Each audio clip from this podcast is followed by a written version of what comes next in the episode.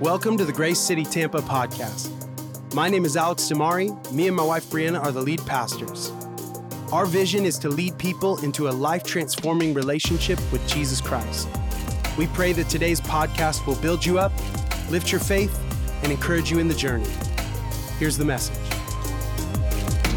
Well, go ahead and turn in your Bibles to Matthew 23. Matthew 23, we're in part two of my two part sermon that I started last week, Leading Like Jesus. And if you missed last week, that's okay. Um, you can go on and listen on our podcast on Apple Podcasts. We upload that every single week.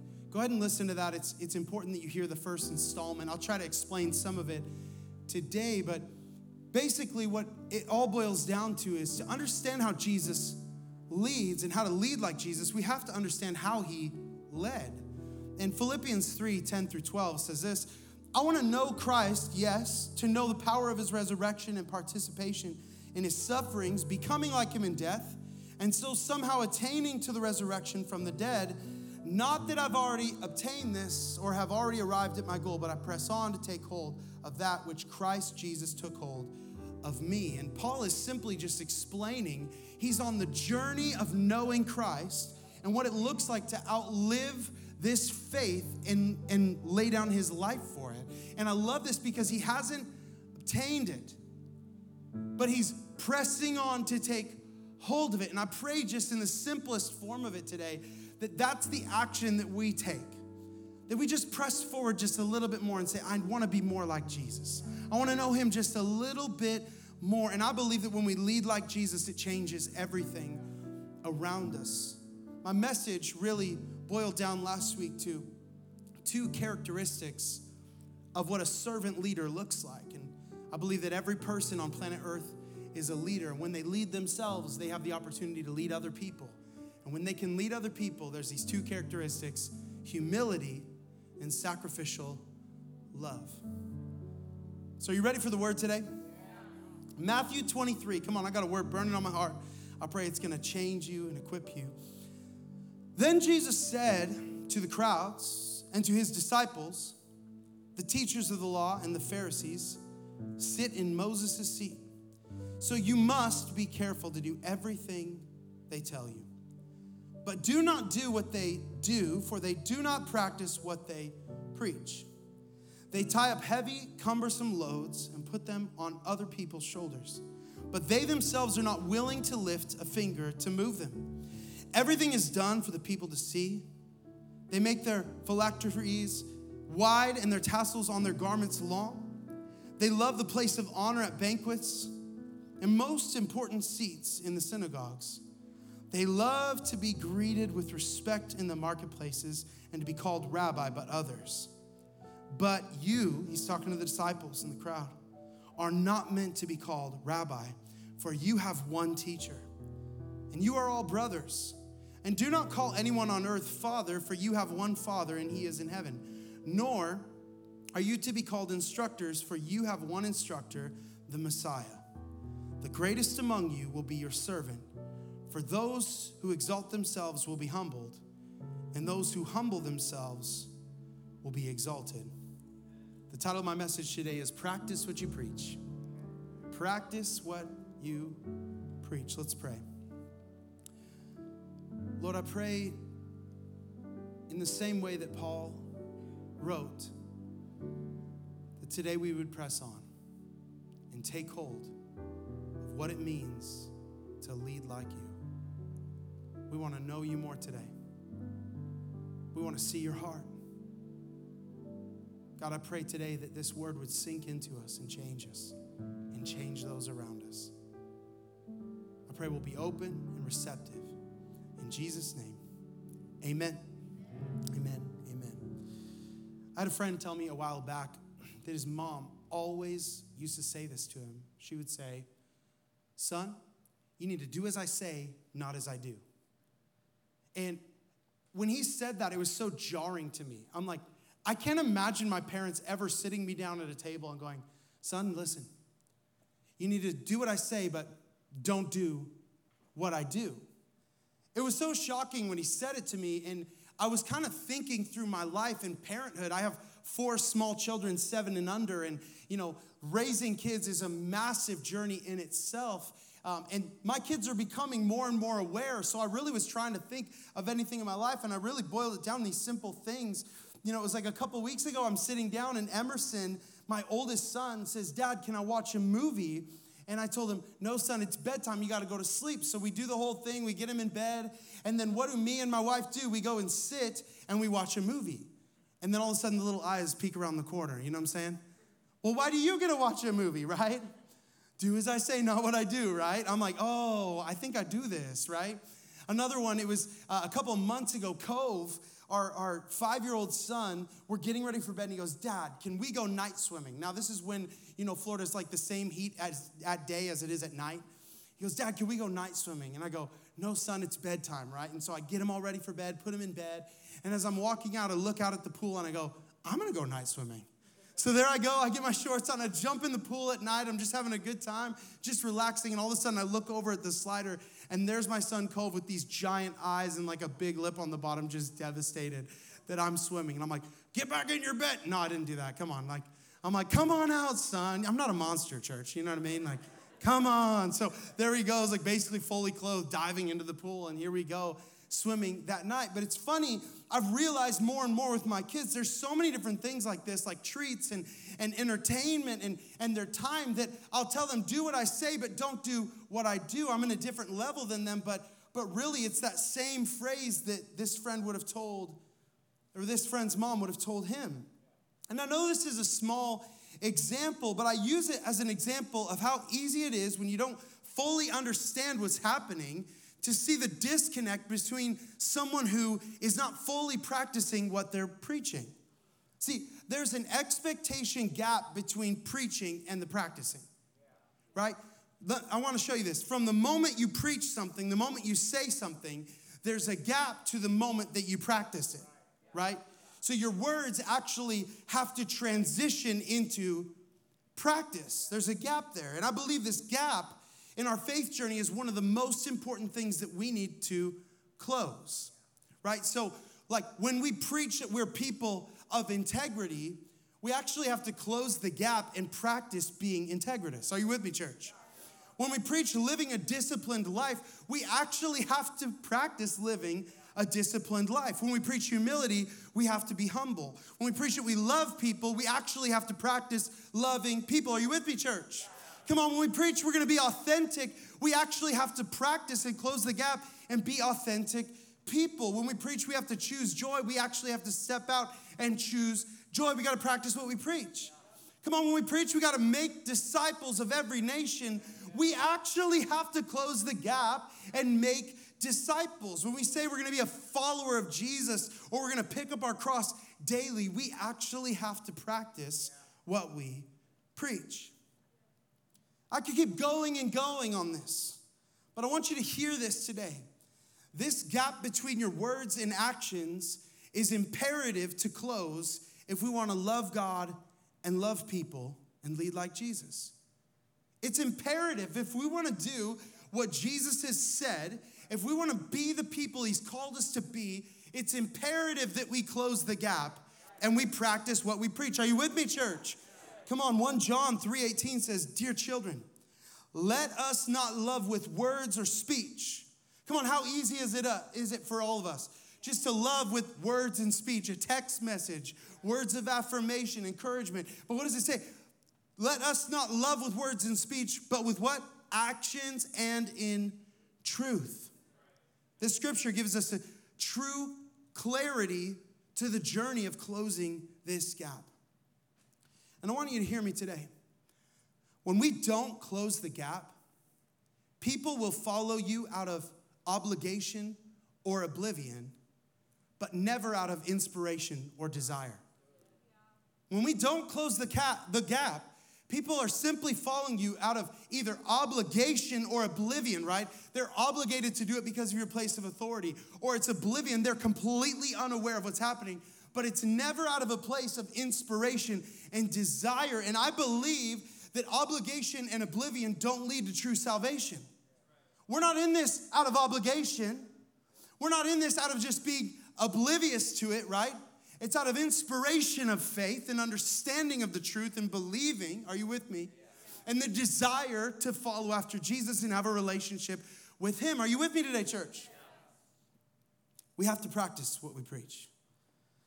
I want to jump back to Matthew 23 and explain a little bit of what's happening here. So I love this. Jesus unashamedly is speaking to the disciples and to the crowd around him as the teachers of the law, the leaders of the law are there. And he's standing there and saying, Listen, don't do what they do. You need to listen to what they say. But he's saying this massive statement. And if he's saying a statement like that, we should probably emphasize it and learn from it. Wouldn't you agree? Let's go back to verse 2. It says, The teachers of the law and the Pharisees sit in Moses' seat.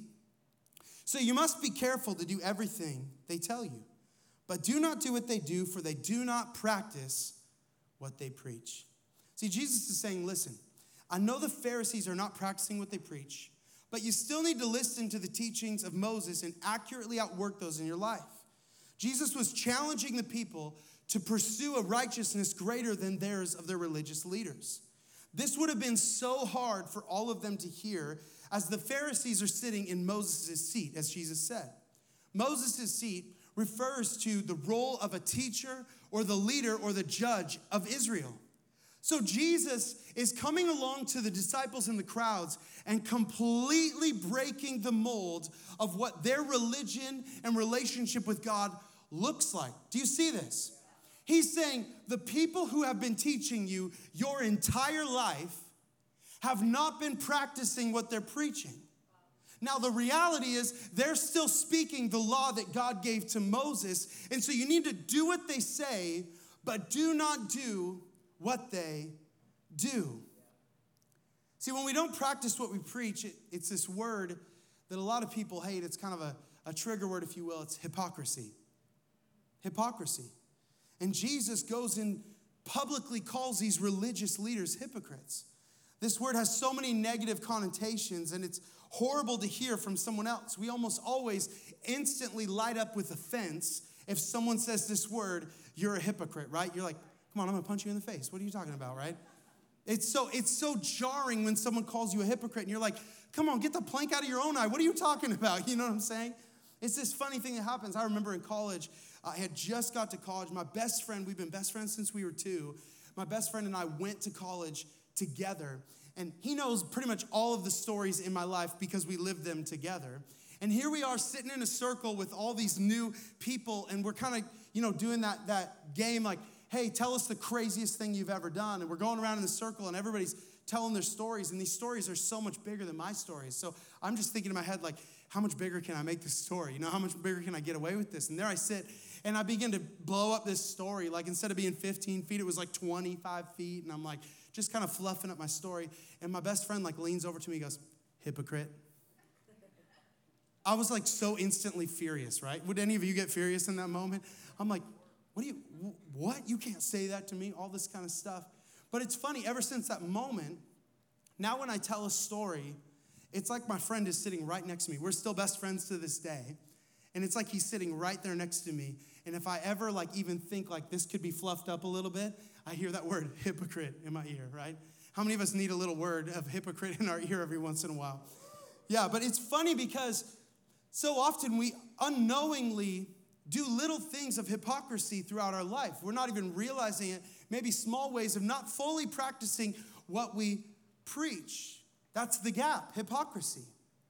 And we need to close in the gap and practice what we preach.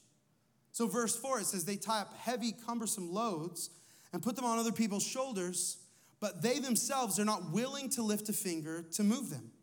So, through these man made laws of the Pharisees, the religious leaders begin to create these man made laws, and they basically, from a place of authority, make it impossible for the people of that time to carry. Yet they mercilessly held the people to these burdensome standards and they aren't willing to even lift their finger, is what the Bible says. They're going, You need to carry this load. You need to live this life of religion, carry the weight on your shoulders, and we're just gonna sit here from a place of ruling and we won't even lift our pinky, right? So, this is how they're leading. And then in Matthew 5, verse 5, it says this everything they do is done for people to see. Verse 6 they love the place of honor at banquets, and most important, the seats in the synagogues. They love to be greeted with respect in the marketplaces and to be called rabbi by others. So these prideful, glory seeking, self promoting people are eating up the honor they are getting from their positions.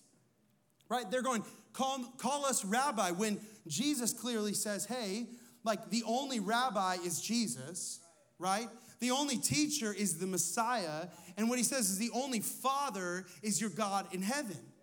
So those titles aren't given freely like that. And yet these religious leaders are trying to find any title of stature that they can carry. They're the furthest things from servant leaders. And Jesus is making a public spectacle of them, not only to prove his point, but to give the disciples and the crowds a clear picture of how we are not meant to lead. He's tying his teachings back to Matthew 20 by reminding his disciples that we are meant to be servant leaders. He says in verse 26 instead, whoever wants to be great among you must be your servant. This is so crucial to understand. Come on, we got to practice what we preach. Come on, turn to the person next to you and say, I'm going to practice what I preach. Come on, turn to the other person or that same person and say, We got to practice what we preach. We got to practice. Church, Jesus is trustworthy. Jesus is trustworthy. Jesus is easy to follow. His track record is incredible. He didn't just say he loved people, he actually loved them. He didn't just say he would help people, he actually helped them. And yet, Jesus says in Matthew 23, the greatest among you will be your servant. He's making such a huge statement here. Come on, last week we talked about this that the main characteristics of a servant leader is humility and sacrificial love. But Jesus isn't just spouting words and saying, Come on, you got to be a servant. Come on, you got to love people. No, he's saying, Come on, we have to close the gap and we actually have to practice what we preach. The greatest among you will be your servant. This isn't just words, this is actions. So I want to turn to John 13, 1 through 5. And I believe that this is one of the most beautiful examples of Jesus closing the gap. Are you with me? Come on, you got a little bit more in you. I know you're ready to eat. I know it's that time. I know you probably need another coffee or something. There's no Bucs today, so we're like leaning in, you know? We got at least three more hours in us right here, okay? Word for word, word for, nah, here we go. A little bit longer, I promise I'm gonna wrap it up soon. It says this in John 13, 1 through 5. It was just before the Passover festival. Jesus knew that the hour had come for him to leave the world and to go to the Father. Having loved his own who were in the world, he loved them to the end. The evening meal was in progress, and the devil had already prompted Judas, the son of Simon Iscariot, to betray Jesus. Give us the context of where this is in the story. Verse 3 Jesus knew that the Father had put all things under his power and that he had come from God and was returning to God. So he got up from the meal, took off his outer clothing, and wrapped a towel around his waist. And after that, he poured water into a basin and began to wash his disciples' feet, drying them with the towel wrapped around them. Come on, some of you did this at your weddings, and it was very uncomfortable for everyone else. But it's a beautiful sign, and it's a beautiful example of servant leadership. Back in these times, the cultural expectations when you would go into someone's house was they would first of all greet you with a holy kiss. Welcome. I greet you with a holy kiss. And then either the person who owned the house or their servants would come and then wash your feet. This was the cultural expectation of the household. And then lastly, they would anoint you with oil, right? And they would put this oil on you. This is the structure of how things would lay out. So for Jesus, the Messiah, the King, God Himself, to come and practice what He preaches and wash the disciples' feet would have been so shocking to everyone. Verses 6 through 12, even Peter gets upset by the fact that Jesus wants to wash his feet. Basically, because this was so backwards from his culture and understanding. And he goes, I should be washing your feet, Jesus. And then Jesus replies and says, Unless, if you don't let me wash your feet, you will have no part of me.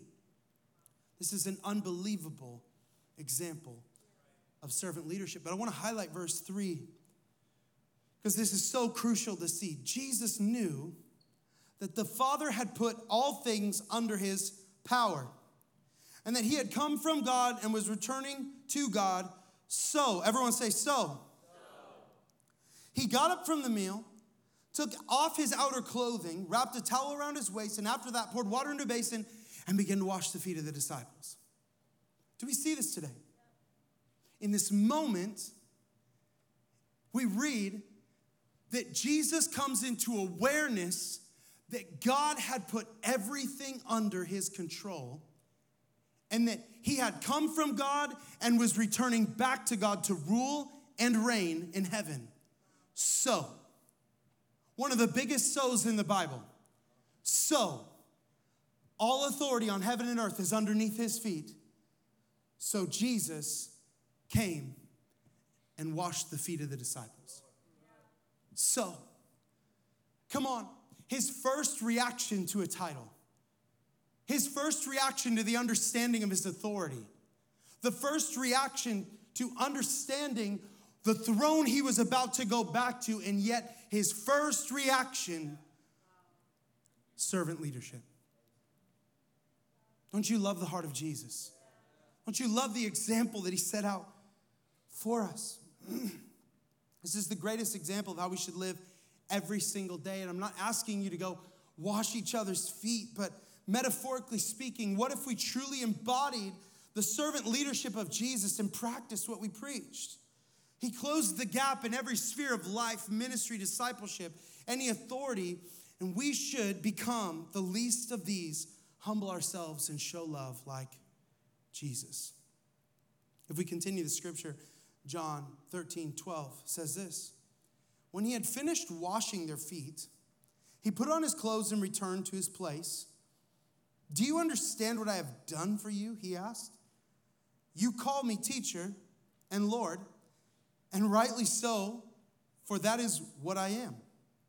Now that I, your Lord and teacher, have washed your feet, see this, you also should wash one another's feet. I have set for you an example that you should do as I have done for you. Very truly, I tell you, no servant is greater than his master, nor a messenger greater than the one who sent him. Now that you know these things, you will be blessed if you do them. Jesus closes the gap. He practices what he preaches. What the religious leaders couldn't do from their place of authority, Jesus takes a whole nother level of servant leadership from full authority on heaven and on earth and leads. And he calls them to do the same. And, church, it's not just them, he's calling us to do the same. This is the example set before us to, to sacrificially lead like servants. And what does he say about the religious leaders? What does Jesus say? He says this do not do what they do. Don't do what they do. You do what they say, don't do what they do. But after Jesus' servant leadership, what does he say? Do as I have done. Do as I have done. Come on, church. The gap is closed. He practices what he preaches. This is what we're called to do. This isn't just words, this is actions. This isn't just fluff. We're not just trying to tickle people's ears. We're ready to step into action and make a change and love people and fill in the gap. Amen? Come on, Matthew 23 15. I've set for you an example that you should do as I have done for you. My main point is really simple it's this the attitude and actions of servant leadership will enable us to lead like Jesus the attitude, his approach, how he saw himself. Even though he had authority, everything was under his feet, his attitude was still that of a humble servant. And his actions, which were coming and serving others, are our example of how to enable us to lead like Jesus. I'm to invite the band up. In a message like this, I think it's just so important that we don't just say words, but we talk a little bit about application.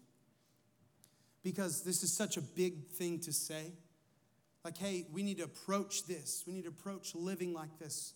But if we don't have steps in front of us how to actually do this, so often we can just leave this place and go, that was an encouraging speech. Like, good TED talk, Alex. I think the reality is we overcomplicate this all the time. We try to think of a grand thing to do for people, when in reality, I think it's much easier than that. Our attitude and actions need to be that of Jesus. It's that simple. So, our attitude is humility and love, and our actions are being humble and showing love. Love is laying down your life for someone, serving one another, laying down your priorities for somebody else's priorities. And we as believers should be on the hunt to serve, serve, serve everyone always. We should be serving our family. We should be serving our friends. We should be serving the lost, serving your disciples, serving at church, serving your leaders, an all around, well rounded version of serving people always. Are you with me, church? So, the breakdown in society nowadays is so often people will bring a need to you, something going on in their life, and we've all done this where you give them a pat on the back, and what do we say? I'll pray for you. We kind of leave it there. I'll, hey, I'll pray for you. I got, yeah, I got, I'll pray for you. Let me know if you need anything. We'll leave it at that. When in reality, it's it's not always action. We just kind of let people know we're there. I think there's a breakdown in our society. A couple of months ago, at a city group of mine, I'm sitting around a table and we had about 10 guys there and we just read the Bible, encourage one another. And we always do prayer requests at the end. People are going through things, need prayer for family members, friends, whatever, and we just pray. And uh, it came around to me on the table, and I shared just two simple words provision and protection. And uh, they kind of stopped me. I just wanted to leave it there. You know, sometimes you don't want to share too much in a prayer request. You're like, just two words, leave it. Just pray those things. Like, just, just pray literally that provision, protection. But uh, they go, What do you mean, Alex?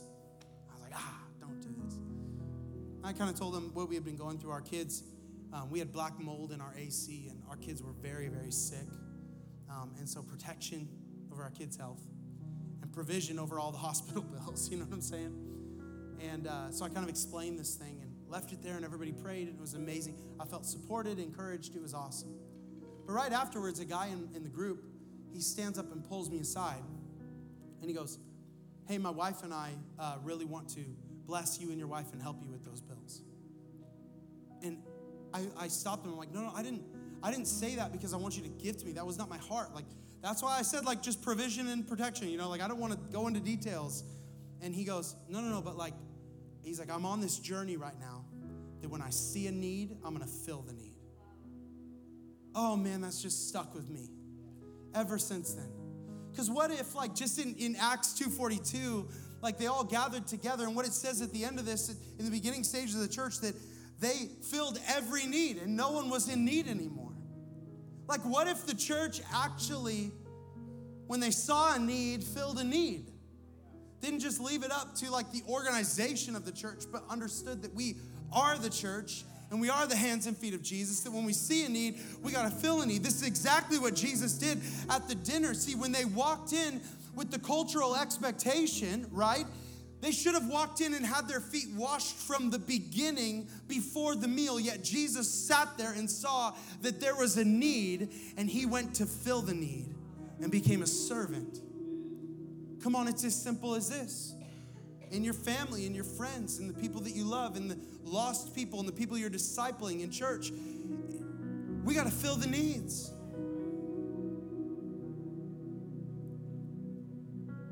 We can't just talk the talk. We have to practice what we preach. And we have to close the gap. Amen. We got to close the gap. John 13, 17 at the end of all this, Jesus wraps it up with this statement. He says, Now that you know these things, and we need to hear that today. Like, can we just, can we just like even just for this moment, just focus in and just hear me say this? Like, this is this is Jesus speaking to us in this moment. Now that you know these things, now that I know these things, you will be blessed if you do them. Now that you know these things, you will be blessed if you do them. Come on, church, there's blessings in your own life every time you take the posture, attitude, and actions of servant leadership. Now that you know these things, you're gonna be blessed if you do them. See, I would rather take God's blessings in my life than whatever convenience I'm holding on to by not serving. I would rather give up the convenience and get the blessing of God than hold on to my convenience and not do what I'm called to do. Are you with me today, church? Come on, we got to practice what we preach. And there's blessings on blessings that only God can offer in our lives. Would you stand to your feet? James 4:10 Humble yourselves before the Lord and he will lift you up. Come on, we got to come with the heart, with the posture, with the actions of servant leadership. We're going to lead like Jesus. Amen. Come on, that means that some of you even after this go, yeah, I need to sign up for growth tracks. I need to be there next week because you understand that I need more opportunities to be the hands and feet of Jesus. Maybe some of you are going to leave here today and you're going to go to the, the soup kitchen down the street where they're serving homeless people and you sign up for one morning a week or one afternoon you come in and serve people because you just want to love people. Maybe in the lobby when someone shares with you something going on in their life, you say, I'm going to fill that need. I'm going to help you. Even when even when people don't tell you, come on, we got needs we can fill all around us every single day, every moment. Would you just put your hands right out in front of you and close your eyes? I just want to pray a charge over this room, almost a benediction, if you will. God, I pray over today that these words would sink into our heart. Just like you wrote in verse 13, now that you know these things, help us to know them, help us to retain them, and remember and outwork these things in our lives. Lord, we want to be servant leaders. We want to lead like you lead. We want to love you first and foremost, and we want to love people. Help us to be your hands and your feet, God. Lord, I pray over every person in here. Lord, would you bless them with the opportunity to be servant leaders even today? Lord, bless them with the opportunity to see a need and fill a need. When we do what you say, you bless us. God, I pray that there would just be this incredible abundance of your blessing over every person in this room as we step out and be your hands and be your feet. Let us be humble and let us sacrificially love in Jesus' name. Still, with every head bowed and eye closed, I want to give a call for anybody in here that you would say, I hear you talking about Jesus and how he washed feet and how he loved the people around him that he served. But I, I want you to hear this today the gospel boils down to this one truth that Jesus, Jesus did so much more than just washing feet. He laid down his very life for you and for me. It says that Jesus went to the cross and died for the atonement of our sins. There was a need that needed to be filled, and Jesus filled the need with his blood and dying on the cross.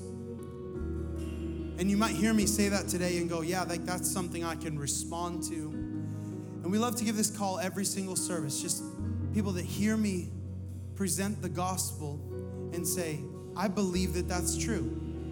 The Bible says if you believe in your heart and confess with your mouth that He is Lord, then you will be saved. And so this is just an opportunity to confess that Jesus is Lord. And so whether that's you or whether you're someone who's been on kind of a detour of this faith journey with Jesus and you're going, man, today I need to make the decision to turn my life around and live for the Lord, to practice what I preach.